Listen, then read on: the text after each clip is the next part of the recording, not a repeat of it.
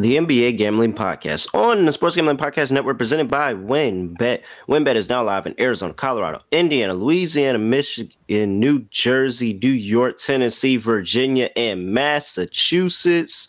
From boosted same game parlays to live in game odds, WynnBET has what you need to win. Bet $100, get $100. That's wynnbet.com or download the WynnBET app and start winning today. State restrictions apply.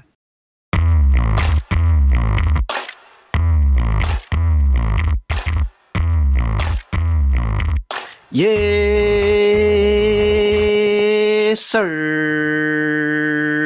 We are back with another edition of the NBA Gambling Podcast on the Sports Gambling Podcast Network. No me, no the voice, no the guy. It's me, really real, villain real, Terrell Furman Jr. here at your service. And it's been a great few days in the NBA for your boy. Got my guy Scott Studio Rush Show with me. Scott, what's going on? Yeah, nothing much. Looking forward to going through the Friday card. Uh, everyone was distracted by college basketball yesterday, including me. So I wasn't fully invested in the NBA yesterday. Not exactly surprised by many of the results, though. Besides the fact that the Pacers ended up beating the Bucks. But then you look at the foul trouble, and you saw that Giannis only played like 27 minutes, and he couldn't get on the floor. And then when he did, Myles Turner posterized him into oblivion. So it wasn't a great day for Giannis. Uh, but as a whole, I don't think anything really surprised me. Phoenix had a close game. The Kings won against the Nets. That did not surprise me at all. The Kings are just a good basketball team. Uh, the Nuggets won a game. It was against Detroit, but you got to start somewhere. Anything really surprise you? That wasn't a good like, game. That wasn't a good game. I was going to say, did anything really surprise you there? Because it seemed pretty straightforward. And the no, Nuggets, the Nuggets were tied after three. They just outscored the Pistons thirty-three to fourteen in the fourth quarter. Yeah, that was it. It was like pure tank job by the Pistons. The Nuggets probably should have lost that game too. Like we're being completely honest, the Nuggets are going through a dry spell right now. Like ultimately, two of the teams that everybody was saying were the best teams in the league for majority of the season in the Denver Nuggets and the Boston Celtics both are going through some struggles. I'm I'm trying to think of any other takeaways that I could really have from yesterday's games. No, I'm not going to read too much into Sacramento because the Nets, you know, don't a lot of don't have a lot of offensive talent, and the Kings won another road game. Mm-hmm. How seriously should we be taking this team in the actual playoffs? Because it seems like there's increasing up. Uh, I'd say there's a growing chance that the Kings get the two seed. Yeah. Do you think that they can actually threaten anything in the playoffs or no? Once again, they beat the Nets, so I'm not going to overreact to it. But I am curious because we keep waiting on the Kings to kind of slump, and they don't slump. They just keep winning, especially post All Star break. I think that they have the same outlook that we have for the Dallas Mavericks, and basically to you know a good offense, no defense in the playoffs. So we don't expect them to actually compete for a title, but they can, with the right matchup, they can beat a series. They can you know outscore a team or two, and you know have a good playoff series, or maybe even get a series win. But ultimately, I think is getting to the point at least where we feel like they're the same thing as the Dallas Mavericks, where, all right, I mean, on paper, they look really, really good. And the Kings look a lot better because they have the record behind it, unlike the Mavericks. But here you are, two teams that don't play defense at all whatsoever. That's not going to survive. Well, coaching also matters. And I think that a big issue that the Mavericks have, which has been stated a lot by uh, SGP and Zona Cameron, uh, Jason Kidd not very good as a head coach. Can we say that? I mm, I don't know. I don't know because last year was really really good. Finals, last year was really really good. So like I, I, I, he has one good year, one bad year. I can't really like. Uh, I'm not. I'm not going to say. And I saw him with the Nets. Wasn't impressed. Saw him with the Bucks. They won a title once they got rid of him and now he's on Dallas, and I don't. Think well, don't make it seem like they as soon as they got rid of him, they won a title now. No, I'm, I'm exaggerating. They, all, they got Jrue Holiday. They got some pieces that yeah, helped out. I was about to say, they'll make it seem like as soon as he it, left, it helped. But I'm, I'm, just saying, Jason Kidd for me leaves a lot to be desired. I'm not a fan of him as a coach. Mike Brown is, I think he's he's obviously going to win Coach of the Year this year based on how Sacramento continues to surge. Denver's fallen apart. Boston hasn't been great. He's kind of running unopposed. I haven't seen a sports book actually post those Coach of the Year. Uh, and if he's, if he's anything below like minus 600, you can probably sell your house on it, to be honest. Like, I, I don't know how he's supposed to lose the award at this point because he has the narrative and the Kings are fighting for a two seed. I think that's just raps, but still, I agree with you that Sacramento probably is not going to. And the, the fact that his competitor, his competitor, was walked across half court trying to get a timeout in the game the other day. not realizing what he was doing. Doesn't help. But the point is, I don't think he has any competitors right now. But I think the Kings are good enough to win at least a series. But I'm bringing it up because you look at the teams that they might play against in the first round, the teams that are currently kind of on the bubble there for the play in tournament, they might play Golden State in round one. In theory, they could play the Lakers, they could play the Pelicans, they could play a couple other teams. If you saw any of those teams against the Kings, based on where the standings are at right now, how many of those teams would you actually pick the Kings to beat in the first round? Because I feel like a lot of people automatically get just disregard them because of the lack of experience and the fact they don't play defense. But there's a lot of really flawed teams in the NBA, especially at the bottom of the Western Conference or the play in area. And LeBron, according to reports, is not close to coming back, so he might be done for the year. Are you picking the Kings to beat each of those teams? Because I'm assuming you'd pick Golden State to, f- to find a way, for example. Yeah, I mean, yeah, I in Minnesota. I think they can beat Minnesota. Okay, but let's just say that they have New Orleans. We'll go with and without Zion. We'll start off with without. I Zion. can't even see. Yeah, yeah. See, New Orleans. Uh, I guess New Orleans technically. I was looking at the standings, and I guess they're technically still are in it. They're only a half game back from the Tennessee, so they are technically still in it. But uh, with Zion, mm, nah, I'm still. Mm, no, all right, we're still going Kings. Both Okay. with, with and without Zion, still going Kings. What about the Lakers and no LeBron? No LeBron. LeBron, according to reports recently, he's not close. Yeah, but they still got a month. I know they have a month, but I'm saying I I don't know. Once again, people always mention his age. It doesn't exactly help the recovery process. Mm, Lakers play defense though.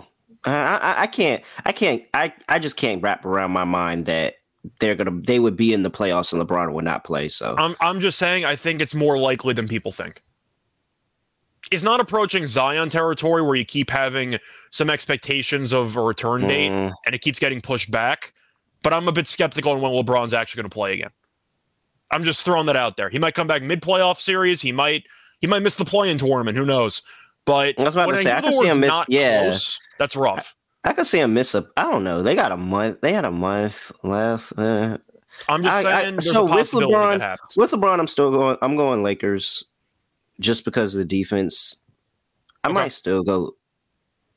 Lakers have been playing a lot better recently. I might still go Lakers just because of the defense, even without LeBron. Anthony Davis can get them one series against the Kings. The point I'm trying to make is that the Kings will be the two seed, but there's a lot of interesting teams in the play-in who maybe could sneak up on a team. And I feel like a lot of people would just pick a play-in team to give Sacramento a run for its money. And I'm not going to become just a pure mindless follower of the stats, but I got to at least point out the clutch offensive numbers for Sacramento. It's ridiculous compared to the rest of the league. They're the most clutch offense in the fourth quarter in the entire league by a country mile. I don't think it's as big of a disparity as Phoenix was last year to the rest of the league, where Phoenix was at historic, just all time numbers in the fourth quarter. Sacramento's kind of close, and Fox is probably our pick for clutch player of the year. We just saw the game winning shot against Chicago earlier this week. When a team can do that much offensively in the fourth quarter, when the game slows down and they still can dominate and get whatever they want, they're really, really dangerous. I'm not saying that I'm picking them to beat the Suns with Durant. I probably wouldn't pick them against a couple other teams. But I got to keep in mind that Sacramento late in games, I think they're less likely to fold than a lot of other teams in the Western Conference. I'm just interested to hear you say this because you were the the number one that said that Dallas' lack of defense wasn't going to propel them at all in the playoffs, and yet here you are singing the praises of Sacramento, who I mentioned arguably the coaching differential. Uh, I mentioned the coaching disparity between Dallas and Sacramento, but it's also based on chemistry. You throw Kyrie and Luka together. They've barely played up to this point because Kyrie missed some time. Luka's missed most of the time. I feel like the. I also don't think that Dallas has any bench whatsoever. Like I think Dallas has really just a bad roster. Sacramento has some pieces. I'm not gonna suddenly join the Trey Lyles bandwagon, but he's been a decent bench contributor, for example. They have some options. I think that they have a certain amount of depth that Dallas doesn't have, and that's why I kind of separate Dallas from Sacramento. They have a similar flaw. They're looking at a team that doesn't really guard well, and they're trying to outscore opponents. But I think you'd agree that when it comes down to a roster makeup, Dallas is extremely flawed. It's extremely top heavy. And Sacramento, Malik Monk's coming off the bench. They still have Huerter as a good supporting cast shooter.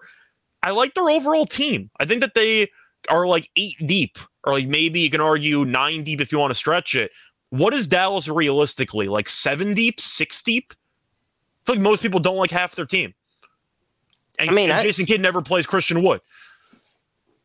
Uh, I think that I think Dallas has. I think they're about the same. I honestly think they're about the same when I look at the depth pieces and you look at what Hardy's doing. Hardy's uh, definitely going to get more minutes into the playoffs. He should, yeah. but I think when Kyrie comes back, I I don't think Hardy's going to get much run.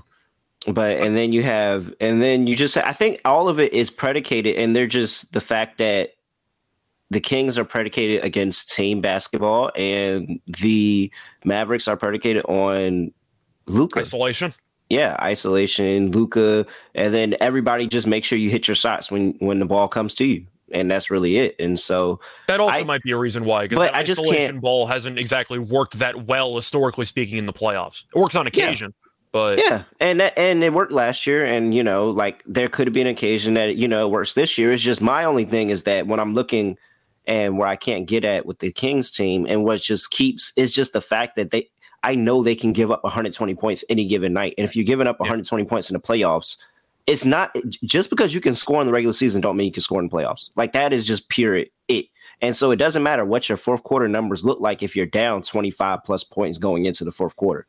So that's that's my only thing. They have to Mike Brown has to find some type of way to rally them on the defensive side of the ball where they can play effectively better because in the playoffs, a lot of these other teams, if you let them, they will score on you and they will score in bunches. Yeah, I feel like I just had to bring it up because on one hand, I watched the game as a Nets fan, and I saw the Nets only scored 96 points against the Kings.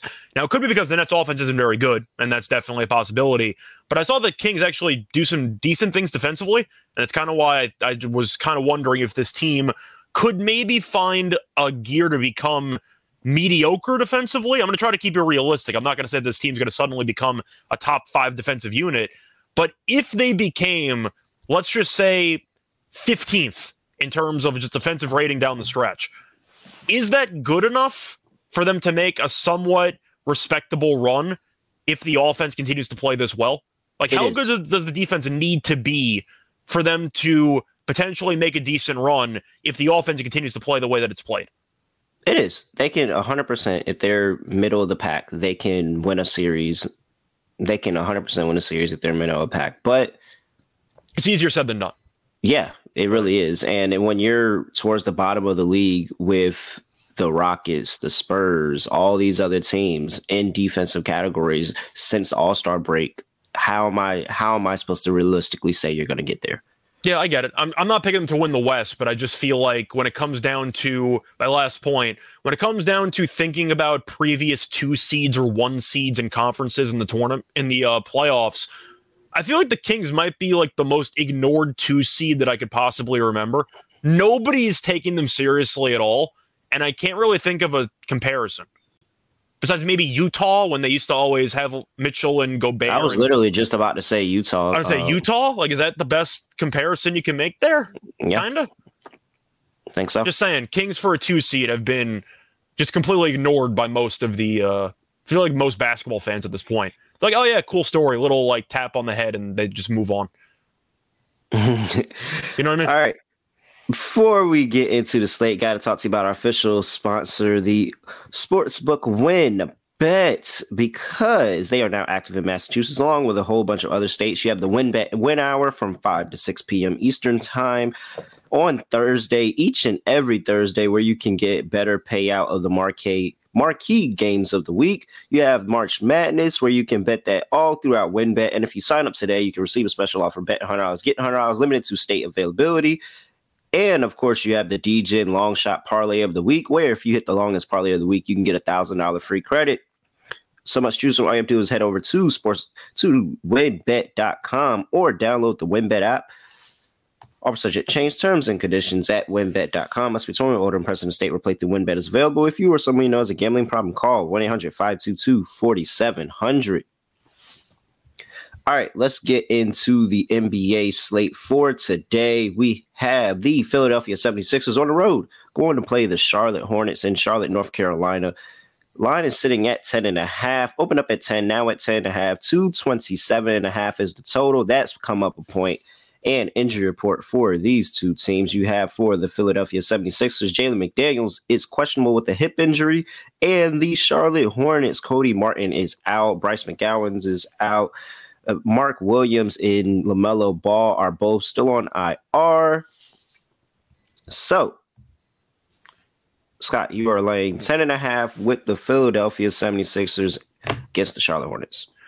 So, I feel like I kind of have to do it, even though I don't feel great about laying this many points on the road. But you're looking at Charlotte, and we know this team doesn't guard anybody at all. And now they're missing McDaniels. Actually, no, sorry, McDaniels on uh, Philly. So my bad. Mm-hmm. But they still don't guard anybody. Oh, you're looking at Charlotte. And McDaniels, he's a good defensive player, but Philly still, I think they can get a good enough defensive effort against the likes of Rozier and Oubre, who just chuck up a bunch of shots. I'm going to go with Philly here. You're looking at Embiid's numbers against Charlotte recently, and he's just going to walk into about 35. Last game, uh, they played one time this year. He scored 53 points. Now, he attempted 32 shots, which is kind of crazy, but he had 53 points and 12 rebounds. But you're going through these numbers 53 and 12, 29 and 14, 31 and 6, 32 and 8, 43 and 15, 34 and 11. I just feel like he's going to destroy this team. And we know that Charlotte has no centers whatsoever and Mark Williams, you mentioned on the injury report. Hey, don't disrespect Nick Richards. I like was about that. to say, besides Nick our, Richards. No, that's our God, Nick. You're Richards. cutting me off. Don't I was dis- about to say, besides oh, okay. Nick Richards. All right, my bad. That was that was. I'm sorry. I was, about to say they have no good big men besides Richards, and you interrupted me in the middle. But even Richards, he's by himself out there because you mentioned Mark Williams on the injury report. So. Mm-hmm. Yep. If he gets into foul trouble, which I feel like every opposing center does when they're against Embiid, what is Charlotte supposed to do? How are they supposed to stop Philly in this game? I got to lean to Philly, or at least Philly team total over. I just see a situation where you're going to see a lot of really ugly pick and roll defensive sets from Charlotte. Embiid could walk into 40. Maybe you see Maxey and company get going. But at the end of the day, I'm going to go with Philly here. I really like how this team's played. They see a shot at the one seed, and they also have a shot, a realistic shot to win the division. I think they're going to be motivated for this game, and I think they're going to be able to come out and win comfortably. It might sound ugly because it's a road favorite of double digits, but I think I'm going to go with Philly. I just I like how this team's played, and Charlotte not so much. It is a lot of points on the road, though. It is. And here's the thing Charlotte hasn't been the worst defensively over the past five games. I mean, you look at they're right there. They're literally right there with Philly in opponents' points per game. Uh, Philly 111.6, Charlotte 112.2. That's good for seventh and eighth in the NBA. Charlotte's been good defending the three. Uh, and what's that 32% for Charlotte Hornets defending the three ball, 34.7% for the 76ers. That's fourth and eighth in the NBA and opponents' field goal percentage. They're they're holding teams to a low field goal percentage, forty six point one percent for Charlotte Hornets. That's sixth in the NBA. You got to go all the way down to 17 to get to the Philadelphia 76ers in that same category. I mean, if Charlotte, if Charlotte, wait, Joel Embiid's going to get his, and I think we're we all agree Joel Embiid's going to get his. I'm gonna, betting, limit, I'm, I'm gonna bet a 40 piece in this game. I feel like I kind of have to. Yeah, but if everybody else, if everybody else can can hold serve and they can hold serve against everybody else, Charlotte is in this game and they're in this game rather easily because we all know what Charlotte can do when they're shooting the basketball well, especially at home when they're shooting the basketball well with Terry Rozier, with uh, Kelly Oubre Jr and how Gordon Hayward has somehow always been the most, you know, consistent thing for this offense. And I just can't help but get behind a Charlotte get up game the day after Michael Jordan says that he's he's seriously considering selling the team when a lot of people in the area have blamed Michael Jordan for the struggles of this team. Uh, I'm going to take Charlotte. I'm gonna say. I, I, was gonna say, do you think that MJ like selling the team has any impact at all on how the team plays today? I, I don't really see the connection. I, I, I, just knowing from the area, if they, if you listen to rate local radio, you listen to the fans in the area talking everything. This has been a while that people have said they felt like MJ was the problem, and they felt like MJ had a role in why Charlotte was never going into the next level. So this is something actually big for people local to the Charlotte area that MJ is considering selling the team because it feels like it's a brand new, fresh start for the Charlotte Hornets. Uh, for me, I think at the end of the day, you're going to see I, am trying to think of what's even really going to change. Do I think Jordan's a good owner? No, I don't think he's done really much for Charlotte. But once again, you have a lot of issues in sports when it comes to big market versus small market situations. Why would anybody? I, I know that you have Duke and Carolina, and there's a rivalry there in college. Do you think real superstars superstars would ever actually want to go play for the Hornets? Is no. that an is that an ownership I, problem? I now that, this team isn't a good drafting team, but still, like, how many guys are they actually going to attract in free agency? And that's where I think it has to be. I think it has to be through the draft. And I think everybody, you know, around Charlotte Hornets organization understands it has to be through the draft. But you need brand new, fresh ideas coming into the organization. This feels like the fresh start that they can need. They need. And this it, it, this just seems like a random get up game. I'm not laying double digits. Give me the Charlotte Hornets plus ten and a half. Once again, I'm, I'm not going to have any money on the side. I'm going to lean to Philly, but you better believe I'm going to bet Embiid points. All right. Net, and total sitting at 227 and a half. What are you doing? Uh I think I have to lean to the over because I just mentioned now I think Philly could score 120 by themselves. So I think I'm going to lean to the over. I don't really feel great about this game at all, but I'll lean over. Uh, you're looking at the two meetings. First meeting landed 208. Second meeting landed 244 with Philly scoring 131 in the second meeting. I see something similar, uh, more similar to the second meeting. Give me Philly scoring like 125. I think that's enough to send this over. I'll take the over. Mm, I don't know. It hasn't it hasn't translated to points though. Charlotte's been better defensive, but it hasn't. Tra- you given up still a 103. That's good, but then you had the 119, 114, 120 to Cleveland. Mm. Slightly into the over. Very, very slightly into the over. Not enough for me to bet it. Fair enough. All right. You said Embiid. Anything else you like prop wise? Uh, you blindly pivot to just Harden assists over if you think Embiid's going to go for 40 because you're yeah. assuming it's just going to be endless pick and roll spam. Yeah, I, I'm, I'm kind of like I said, I'm kind of nervous on on the scoring because I think it can be Embiid, a lot of Embiid and less of everybody else. So it's like, how many is he really going to get ten assists off of Embiid alone? I don't think so. So maybe I'm not on Harden's assist today just because of that. Are you leaning to Harden under in points because Embiid might attempt 30 shots? Yeah, I think that that's something that I feel more comfortable with Harden under on points. Just saying that the game slows down a lot for Embiid and he's able to get going. And like I said, Charlotte's been forcing teams to struggle shooting from the uh, from the field. I think the only other thing on Philly that I'm probably cool taking a chance on is Come on, Jalen McDaniels back in Charlotte. I mean, if he plays, I was going to say he might not play. That's the problem. Yeah, if he plays, I might I might have to go look his way.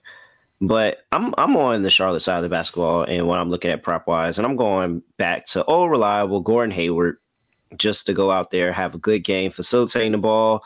His assist total is at four and a half. Four and a half at minus one thirty. Philadelphia is giving up. Uh, what did it say?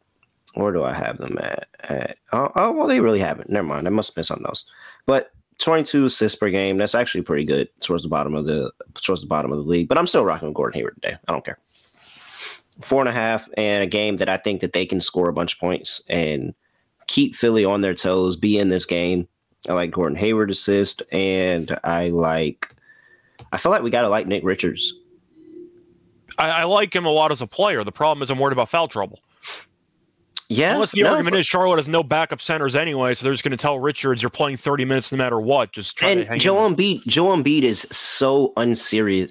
Oh yeah, Philly has a game tomorrow. Oh yeah, I'm definitely not laying double digits with Philly, and they have a game tomorrow. You don't lay double digits on the first half of back to back. That's that's if that if there's a commandment, that's a commandment. Yeah, no. Is that actually lay. a thing? I, have never heard. Yeah, no, it's actually no, it's actually a thing. I was talking with my guy uh, who put me on to that. I think it was Ski. Yeah, Ski put me on to that and was telling me that yeah, you typically don't lay points with teams, you know, double digit points with teams on a back to back first game of back to back. So I don't know I that. I know that was a. Remember, I'll, I'll keep that in mind. Yeah. Uh, but back to what I was saying about Nick Richards' rebounds and that Joel Embiid is just so unserious rebounding the ball. Like he is very, very. Oh, he's, he's so bad ball. rebounding the ball. He doesn't care half the time. Yeah, and it's because he's one. He either is going for the shot, so he's not in a position to get the rebound, or on the defensive end, he just really doesn't care. And so, I'm not gonna lie, his under 11 and a half rebounds is very, very tempting. But you can also flip that another way and just play Nick Richards to get the rebounds that he doesn't get because I'm pretty. I don't see a Richards prop anywhere. By the way, just to read off the Embiid rebounds recently, he did have 18 rebounds against Cleveland.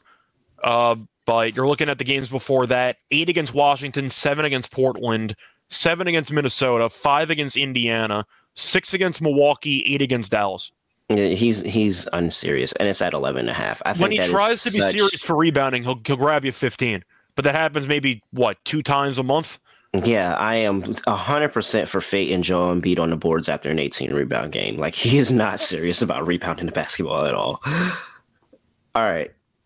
Let's move on to the next game of slate. We have the Washington Wizards going to play the Cleveland Cavaliers in Cleveland. Cleveland's laying five and a half at home. 221 is the total injury report for these two teams. And we have for the Washington Wizards, Kyle Kuzma is not on the injury report with that knee injury. So it doesn't look like he's going to have any restrictions playing in this game with the sore knee and foot tonight. For the Cleveland Cavaliers, Jarrett Allen is still out with that eye injury. So you'll see Lamar Stevens into the starting lineup in place of Jarrett Allen, who's actually Lamar Stevens been doing pretty Like I good. said, I actually kind of like Stevens. Yeah, he's been playing really, really well. And the fact that I don't know what connection there is between Lamar Stevens and Karis LeVert, but Karis LeVert always makes a high basketball IQ play when Lamar Stevens is open in the corner, and I'm here for it. All right. Laying five and a half with the Cavs. Yeah, uh, I'm going to do it. Uh, Cavs are still really good at home, 28 and 8 straight up at home. Washington 16 and 20 on the road. You're looking at Washington's last couple of games, though, they've really not been good. And to go through their recent games here, uh, they have lost five of their last seven. The problem is the only two wins were against Detroit, which might not even count. So they've been really, really bad. And the Cavs, I think that they're still a, a solid team. I'm not viewing them as a title contender, realistically, but I think they're definitely good enough to beat up on Washington at home when they're 28 and 8 in the land. But they're played against Philly. They ended up losing a game there. I think it's a pretty good spot for them to get back on track against a weaker opponent. You're looking at the two meetings this season. Cleveland won by 10, and they played again in Washington, in Washington in February, and Cleveland won that one by 23 on the road. I'm going to go with Cleveland here. This number just feels a bit too short with a team that's 28 and 8 straight up at home. I'm going to go with the Cavs. All right. I yeah, I'm on the Cavs as well. I mean, It, it- really does feel short, doesn't it? Like it, it feels like it should be seven or seven and a half, maybe. Yeah, I'm not really, and maybe there's a. I can't think of it not be- being well. I mean, Jarrett Allen. I do feel like Jarrett Allen is worth a point. I, I do actually feel like Jarrett Allen defensively, what he can add, he is worth the point. But still, uh, it just feels very, very short. And I'm kind of wondering what it. Maybe is it because Bradley Beal's been having some good games recently, and people are back on the ba- Bradley Beal train and they're just assuming that hey, if Bradley Beal has a good game, he can be like Dame Lillard and keep them in this game. And I just truly don't see it. I think that this is a smash spot for the Cavs here at home, where they Awful loss, as I said too. It's a it's a good Yeah. spot just emotionally to get back on. Yeah, so awful loss, a home loss, and then again, we can talk about the home numbers. Get twenty eight and eight at oh, straight up at home over the course of the season, and that's including a loss in the last game. And if you talk to, talk about them as a favorite, oh man, 41 and 16 as a favorite this this season, straight up 32 30 32 23 and 2 ATS as a favorite this season, 22 13 and 1 at home. Yeah. I like the I picked against them and you know, shout at me. I picked the 76ers last go around. I think this is a smash spot for the Cavs. This is locked territory, honestly. Well, because And- with Allen being out, you knew Embiid was going to do whatever he wanted in the middle because Mobley's too skinny to stop him. Mhm. Washington doesn't have that because Porzingis is their seven footer, but he shoots jumpers most of the time. Yeah, he's gonna. If anything, he's gonna be trying to pull, uh, you know, some. And it depends how. I'm interested to see how Cleveland guards on this go around. But, but, that's why I actually think Cleveland has a. They're gonna pull somebody out the paint. I think Cleveland's got a, def- a decent defensive matchup here with Allen being out because you have Stevens and you have Mobley, and they're both very mobile. They can get out there and switch on every pick and roll without having to compromise much. Yeah, yeah. This is this is all systems go for Cleveland. Cleveland minus five and a half. All right. Total sitting at 221. I mean, this is just a smash under for me. I think everybody I, I think everybody's giving Washington a little bit too too much credit offensively. This feels like a high total for a Cleveland at home game. 221. We're normally in the two in the two teams for Cleveland at home. I'm on the under anyway because I just said I think Cleveland's defense is actually going to have a very good game plan for Washington. So I'm going to go with the under. I think Washington, unless they shoot the lights from the outside, I really don't see many opportunities for Washington to generate a lot of consistent offense. You know, Beal can always do Beal things, and you have to, you have to live with it. But I'm going to lean to the under. I just think you'll see a good defensive effort. Cleveland in the two meetings gave up 91 in the last meeting on the road and gave up 107, but that game went overtime. So both games have kind of just flown towards the under, and Washington scored less than 104 in regulation each of the first two meetings. I'm going to go with the under. Yeah, Cleveland last five games giving up 109.8 to th- oh they're three and two their last five. Okay, not as bad as I thought. And for the Washington Wizards, ninth in the NBA, 112.4 points per game. So yeah, it just seems both teams playing good defensively. Some regression on the offensive end from Washington uh, is expected. I think this is a pretty good spot for an under. All right, next game. Oh well, no, we got any props? Any props for this one? So, what's your thoughts on Mobley rebounds? Because he should have a lot of opportunities, but we know that Mobley isn't exactly. I thought the same as Embiid, where he doesn't care that much about rebounding, but it feels that way sometimes. You know what I mean? Like you want Mobley to be a little bit more assertive on the glass, especially with Allen not being there, and he does sometimes, but not really enough. You have any I don't think it's his fault though.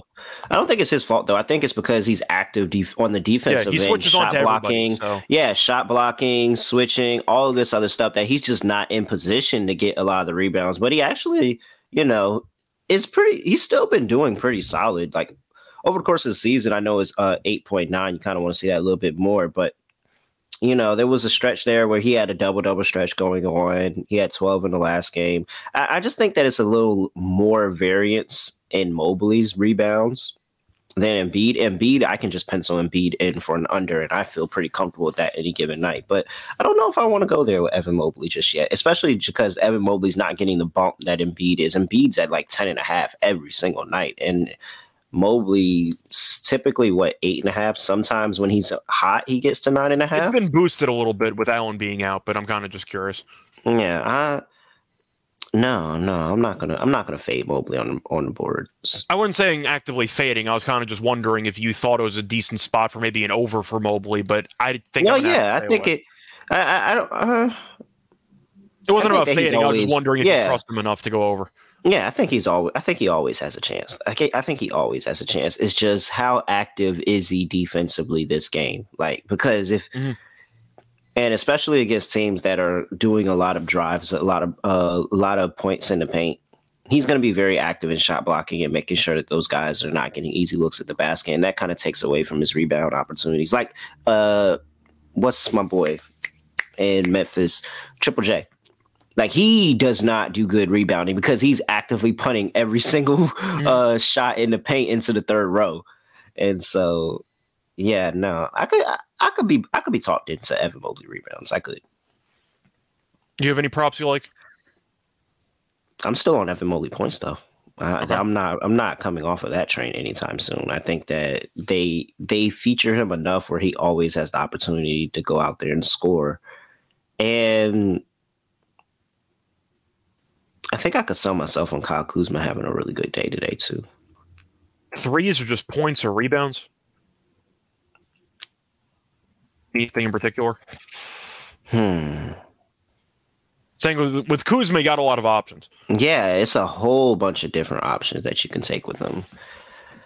I think I think you can really look in all that direction. I I think for me, I'm going just overall points. I would do Kyle Kuzma overall points if I was looking at, but I gotta wait and see and just I, I want to. He's somebody that I want to, you know, hear about pregame, and I just want to hear some good news pregame that he still looks really good. Like I don't want it to be anything where he comes into the game, he re-aggravates an injury, and then the under was the way to go the whole time because he played ten minutes, and so I, I just want to hear more good news about Kyle Kuzma. But other than that, I think that he does have because I think that there's going to be a lot of attention on Kristaps Porzingis, especially by Evan Mobley, just to make sure that he keeps him at bay and doesn't let him get going. Because if Kristaps Porzingis has a really, really good game, then I think that they're going to be in trouble.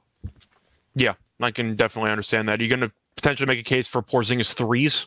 or no? Not this time. Not this time. Just because I think that if he stretch, even if he stretches, I think that, like you said, there's a lot of people that can still guard him out the perimeter. It's not like you're facing a regular big who's a lot slower outside on the perimeter is not going to be able to keep up or not be willing to keep up. Evan Mobley doesn't have a problem leaving the paint and going to guard the perimeter, but a lot of bigs will try to hang around the paint looking at the ball, and then a, and then a pass comes, and they're late getting over, and Porzingis is already, you know, mm-hmm. how tall he is. The ball's already up in the air, and so not not today, not today. Are we on a Gafford under though? I thought about it, but his numbers against Cleveland historically are actually not that bad. So I thought about maybe staying away from that one.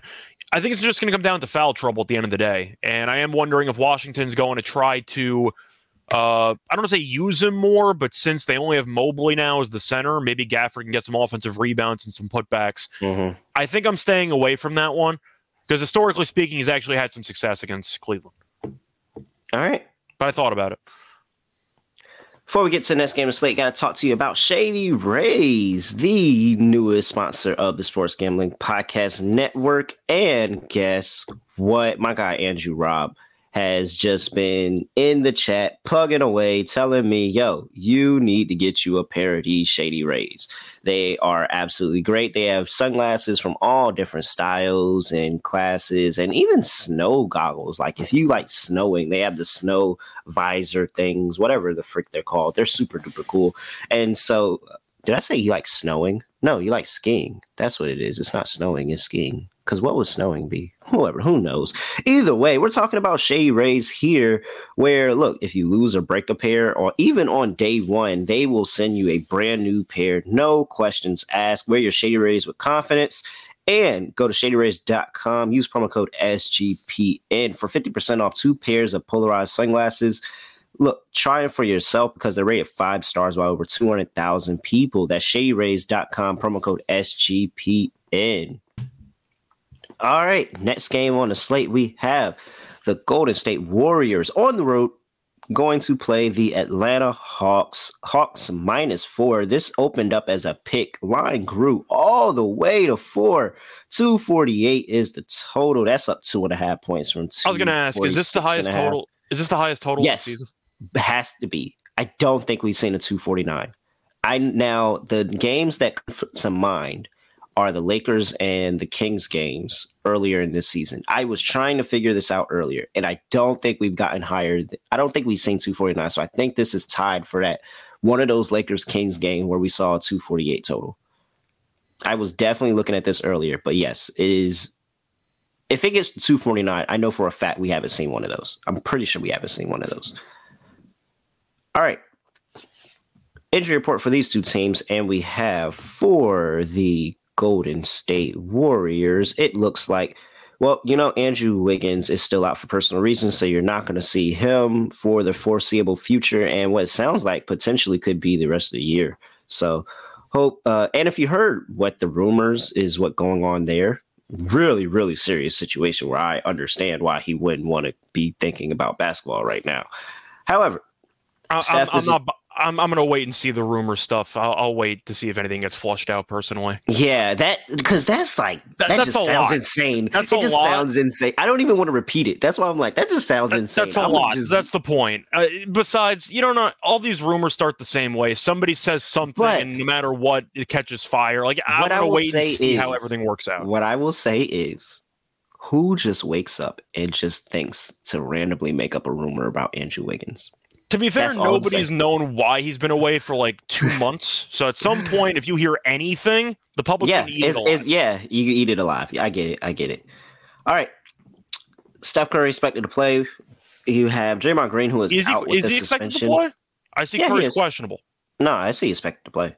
I see questionable, which is, explains why the line's moved. I see that his thumb is bothering him, and he might not. Oh, play. I, I thought the line moved because everybody just hammered Atlanta at a pick with the Warriors. no, it was like one or two about an hour ago, and now it's at four. According to some reports, says Curry's questionable. Okay, maybe that's that might be a newer uh update then. All right.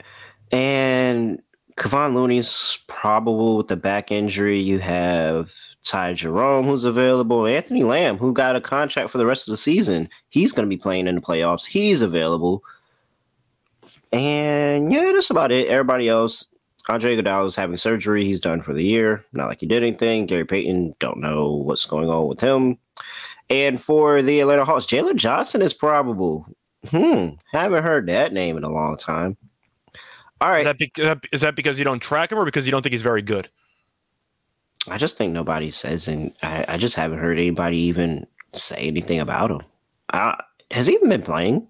Just saying, you mentioned Jalen Johnson like you were excited he was going to play. I feel like I know, no, I'm not. forgot I was even on the excited because of the fact that I heard his name. Like, Oh. it's some people after you go through a season, it's names that are in the injury report that are regular, you know, regulars. But I don't think I've said Jalen Johnson's name all season. All right, Atlanta minus four. So Munaf in the comment section is talking about how Kerr said he expects Curry to play. That still doesn't really account for why the line has moved this much if Curry's going to play. I'm telling anyway. you, everybody hammered Atlanta because it's the Warriors on the road. I liked Atlanta anyway on the overnight, but with Curry being up in the air, I'm not sure about. First of all, first play I'm going to mention, it's going to sound a bit, I can't even say bold. I got to lean to the under. I, I know that the Warriors just had a massively uh, high scoring game against the Clippers. 247 and a half. Like, really? I, I think I have to lean under there. That total just sounds way too high. We always talk about having one bad Mm. quarter, and it might get Mm. there. I, I think it's going to get close, but I think it'll probably finish in the low two four. I can't take an over there. I, I just can't. Some numbers you pass the point of no return, and this isn't Westbrook with the with the Wizards where every game landed in the two sixties. I'm going to lean under. I think you'll see one quarter potentially fall cause the pace to collapse, and I think you'll probably see Atlanta look good offensively. Golden State. Do you want to make a case? Because I, I feel like four at this point is tempting if I knew Curry was going to play, but this team is so bad on the road, but you miss so many points of line value or line movement if you just take the Hawks now. I'm kind of up in the air on this one, but I'll lean to the under. 248, it's, it's like the highest total of the season. I think I have to lean to the under. Well, I'll just go ahead and start at total since you opened up Pandora's box. I'm assuming you're leaning to the over. Yes, because we're looking at. Okay, let me make sure I have this right. So one, two, two, and one, five and one. The last six home games for the Atlanta Hawks going to the over, and honestly, like majority of those games are pretty much going over this same number. I can Like, be dead wrong. it- It, just it's just on principle for me. I, I'm not going to bet a total of 248 and just slam the over. I, I and, and, and Curry might not play. I, I can't do it at this point. 136, 119 Cleveland. That goes over this number. You have a 129, 127 against the Nets at home. That goes over this number. Washington 119, 116. That doesn't go over this number, even though that went over the total in that game. And then one, what's that? 129 to 111. That doesn't get there. That's the only the lone under game was against Portland 129, 111. That finished at 240. And then you come back they go on a road trip, come back, Boston 134, 125. That goes over this number. 136, 115. That goes over this number. I mean, I don't. It's a high number, but it's Atlanta, and Atlanta sucks defensively. Like they're not good. And you take away Draymond Green for the Golden State Warriors, where he is anchoring them defensively. So now you're trusting a Warriors team that's already bad on the road, already struggles to to play any type of defense on the road. They are 25, 8, and 1 to the over this season on the road. I get that it's a high total. And yes, if this total was a couple of points less, it feels like it's a no brainer over. So why am I changing it now when the times that they go over, they've been over. Like, no, I'm I, am going. I really I'm liked the over. over yesterday before I knew what the line was going to be. Then I was a little bit iffy. But now Curry's on the injury report. Don't be he scared. might not play. Don't be scared. No, this is and this is people are. I'm not scared over. Give me over two forty eight. I'm actually gonna lock that up over. I would I would feel a lot better taking the over when it's this high if I had hundred percent certainty that Curry was going to play. So maybe at like six o'clock in the evening, But even but that's or the eight thing. o'clock. But that is the thing.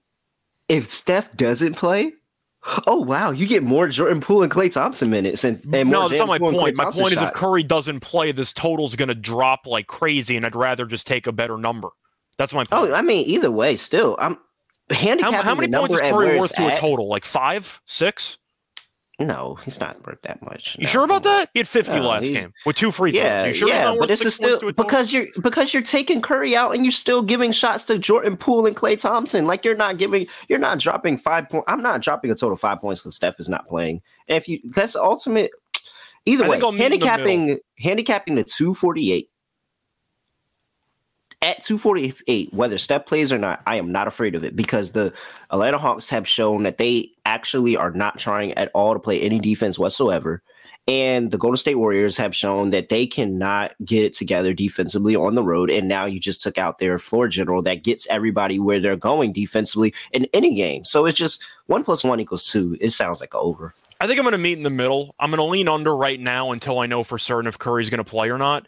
But I do think that I really like a bunch of player prop overs. I'm going to kind of meet in the middle there because once again, the game could still go under and each team still scores 120 points. So I feel like if you want to pivot to a Klay three pointer game, maybe a Poole game, if you want to talk about Dejounte hasn't exactly been great lately. I think Trae's going to have a pretty good game here. Historically, he's been good against Golden State. I think this total is high, obviously, for a good reason, but I'm going to wait to see about the Curry news. However, I do think it is a good time to pull the trigger on Klay because he can go over anyway. And if Curry does not play, Klay's going to get even more volume. I don't mind taking some alt lines on Klay. I'm more on Jordan Poole. I Okay. feel like that of the three, I'm getting the best line of Poole, and I'm probably getting it now with the fact that you know Curry is expected to play. Like it, I'm, I'm just gonna, I'm gonna take. You say expected to play, uh, and I don't see why he would not play in this game. Like, look at where they're at. They need to get a win on the road. I'm not understanding at what point. Like, it's not that. I think that the thumb is just you know precautionary, but there's no reason that you're that everybody is not playing every single game that they can for the Warriors, especially with the fact that Draymond Green is out in this one. So yeah, I'm I'm taking Jordan Poole today. I feel like I'm getting the best line of all of them, and everybody has the matchup in the fact of nobody on this Atlanta team's playing defense. You can you don't really have much to worry about interior wise because Clint Capela is just a big body just standing there. So yeah, my my pick of the three, I'm going with Jordan Poole. I am going to ask though, since Draymond is out, let's assume Curry plays. Are you interested in a double double? Because somebody's going to have to get assists. Yeah. Yeah, yeah, I'm, yeah, I'm interested in Curry. I, I think this could be a Curry triple double game. I- I'm just throwing it out there with Draymond being uh, a You seen, pretty good rebounder for his size and a facilitator. though They run a lot of offensive sets through him. There are a lot of assists up for grabs. it's, or even it's rebound. really his conditioning. It's it's his conditioning for me, and the fact that he can run around the like while he's on the court, he can run around the entire court the whole time, and we've seen him get triple doubles off of just running around and being near the rim and picking up, you know, the ball. And so I think that Steph's rebounds is something that is intriguing to me, and that I'm like, hey, you know, Kevon Looney is going to have his hands full with Clint Capela. Like that's going if to he happen. even plays. Looney was Looney probable. Uh, I think they said he was probable, but he's still technically on the injury report because he's got the back issue. So you can make an argument, you know. Nah, probable. I'm I'm going ahead and counting you in in the game. So, yeah. And if he doesn't, you know, it helps the case even more. But By the way, Curry double double is plus two fifteen. yeah, yeah, I like it. I like it because I can see that happening. Um, multi- I can see that happening in different ways, especially with how much he's around. He's moving around the court. As far as the side, uh, Atlanta's just been too bad for me defensively. I probably would have took this at a pick, maybe up to two, but now we're at four. I could see this easily. Like I could see Golden State keeping up with Atlanta. Atlanta's not good at all. Like we talk about how bad Atlanta, uh, Golden State is on the road. I get it, but at least like some of these road games, they actually are competitive. They just can't find ways to get a win. I'll take my chances with the four points. I think I'm going to lean to Atlanta. Uh, I'm going. Uh, I think I'm going to lean to Golden State now, uh, assuming Curry plays. I liked Atlanta earlier, but once again, I've already missed like three or four points.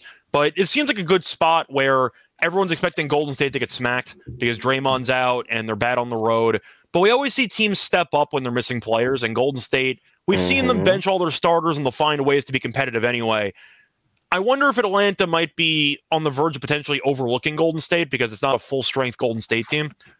Do you think Golden State just comes out and? I mean, you see them? seven and twenty six on the road, and you're and how good you are Atlanta at home. Like you, you, I think that there's a good possibility that they're just overlooking them and thinking that hey, uh, this Golden State team isn't that good on the road. We can compete with this team. We can go out there and have a good game with this team. And so, uh, let me see here. What was I think what I am going to, how I will back Atlanta is I will back. Well, they're not even what do you want to go with the team total? You want to go Trae? No, points? I think I'll go Atlanta first quarter. And Golden State historically hasn't been well on the road in the first quarter. Three of seven in the last ten games on the road, whereas Atlanta six and four. I would have liked to see that a little bit better, honestly. But six and four at home in the first quarter. So I think I'll take my chances with Atlanta winning the first quarter and then finding some way to, you know, I don't even have to worry about the rest of the game. Just in and out with the money. I'm on Trae. I'm on Trae points. This really is setting up for Trae to go for like 35. And he's actually like he had a 40 piece recently. Actually, I actually like Dejounte. I think Dejounte has a good game because he's got to have a good game at some point. And and it's the fact that you know you take away Draymond, and you know that's that's a, some rim protection there and I can I can just see a lot of slashes to the basket and Dejounte Murray, you know, their quick pace, super quick pace, Dejounte Murray slash to the basket, getting easy twos, and just ended up running the score up. So 19 and a half, I'll take Dejounte Murray. Trying to see if there's anything else that I like, uh, just based on uh, I say you just here. This is the stars. This just feels like Steph. That's why I said Trae. I just, I just think Trae and Trae, Steph, assuming the play, are going to go at it. Yeah, Steph Trae, Dejounte has a good game. I'm interested to see Bogdanovic. He signed an extension. Yeah, he might he might go crazy. I think I did find I something I, I, might like, I'm, but I these are coming off the bench, so we can we could. I can I can be talked into Bogdanovic having a really really good game coming off the bench today. I can really I really really can see that. Okay, if you want my long shot prop for the game, I'm going to take John Collins double double, which okay. I see at around plus 625. Uh, to look at really? the numbers recently, he has not been really? that good. However, his numbers against Golden State have actually been good. In fact, Collins has had a double double in three of his last four games against Golden State. And we mentioned Looney's a bit banged up. We mentioned that Draymond's not going to play. If you want a long shot flyer prop with a bunch of quick possessions and a bunch of shots, I don't mind Collins double double at plus six twenty five. Yeah, I like that. I love Three of the last four games, I think, is pretty tempting. And we know Capela is a good rebounder, and it didn't work for the Zubac game. I got killed on that rebounding prop, but you're taking Capela away from the basket, constant switches and pick and roll. Do I think Atlanta maybe tries to go smaller at some point in this game? I can see it. I can I can get it's a lot of props that I can feel like I can get behind because I like that that that talks me into Okongwu coming off the bench too, who can have a really good game. That's a good call. What's Okongwu double double? I mean, you can't. It's not going to be up because he's coming no. off the bench. You got to wait. Occasionally, it is up. Yeah. Okay. I wouldn't mind that maybe uh, Kongwu too. But yeah. I, I think there's a lot of potential double doubles here if you're expecting 120 points from each team. Yeah, and I mean, it can either way. You either get you know, the double doubles off assists for the point guards and the ball handlers, or you get the double doubles off the rebounds because everybody kept missing. All right. By the way, Collins to record 10 rebounds is seven to one. Yeah, that's a. I feel like that's an auto bet. I feel like you got like for the value. I mean, yeah, that sounds yeah. like a good deal to me. Uh, yeah. He's going to get there? Probably not. But once again, three of the last four head to head meetings he's gotten there. I mean, um, it's the uh, you just look at matchup. You just look at somebody's got a rebound. Somebody's got a rebound.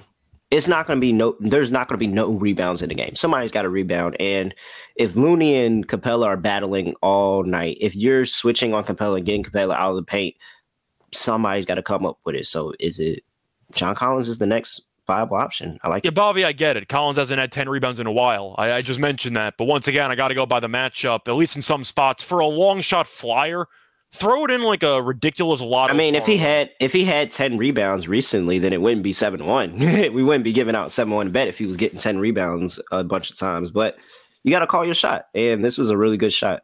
I'm trying to like. see if I can cut into it. Like if I got eight rebounds and it still was three to one or something like that. I mean, you don't have to go for the full ten, but I think if you want to make a case for a big man, just ladder it, ladder it. Yeah, well, La- then again, I don't know. I, I, don't know if I want to fully ladder it because once again, I could just be dead wrong about the Collins pick. But, but then if you're dead, but if you're dead wrong, it's like you just bet whatever you were going to bet on his rebound, just put yeah. it in the ladder. And Collins if you're wrong, then rebounds you... though is plus two ninety. Like hmm. two ninety. I mean, he's playing roughly thirty minutes a game. At least for the last four games, he's played roughly thirty minutes. He had 11 and 9 against Boston in 30 minutes. I mean, he's he had some he's had some uh, like a game or two on occasion, but once again, it's it's just a random like dart throw in this game. Yeah. There's a lot of props I'm going to like and there's not many unders that I'm going to take. Yeah. And this that nobody's not saying anything against Clint Capela and I see JR. And JR nobody's not Capela, saying yeah. Yeah, nobody's saying anything against Clint Capela, but you look at seven to one and you sit here and say, hmm, second best, what, second best rebounder on the team. And we see a whole bunch of opportunities in this game. It's so easy for multiple people to have a double double in this game. So I think the Capela option's probably worth it too at plus two forty. Once again, if you spam double doubles in this game, you might actually make a decent profit within I reason, so. of course. Like you shouldn't take Klay Thompson double double, for example. Like keep it reasonable, but Capela two forty, I probably like that too. Trae, Steph, uh, Capela, Collins, Murray. I think if you're yeah. if you have all of that, what was that five players? I think you can see even if you want to swap Murray out for maybe like a Looney, perhaps. Yeah, he's got a shot, but yeah, whatever. like you even two, you're making profit. All right. Let's see here. Before we get into the next game of the slate, we're going to slide over to part two for the podcast version. YouTube, sit tight. Be back in a second. And for podcast, slide over to part two. Basketball.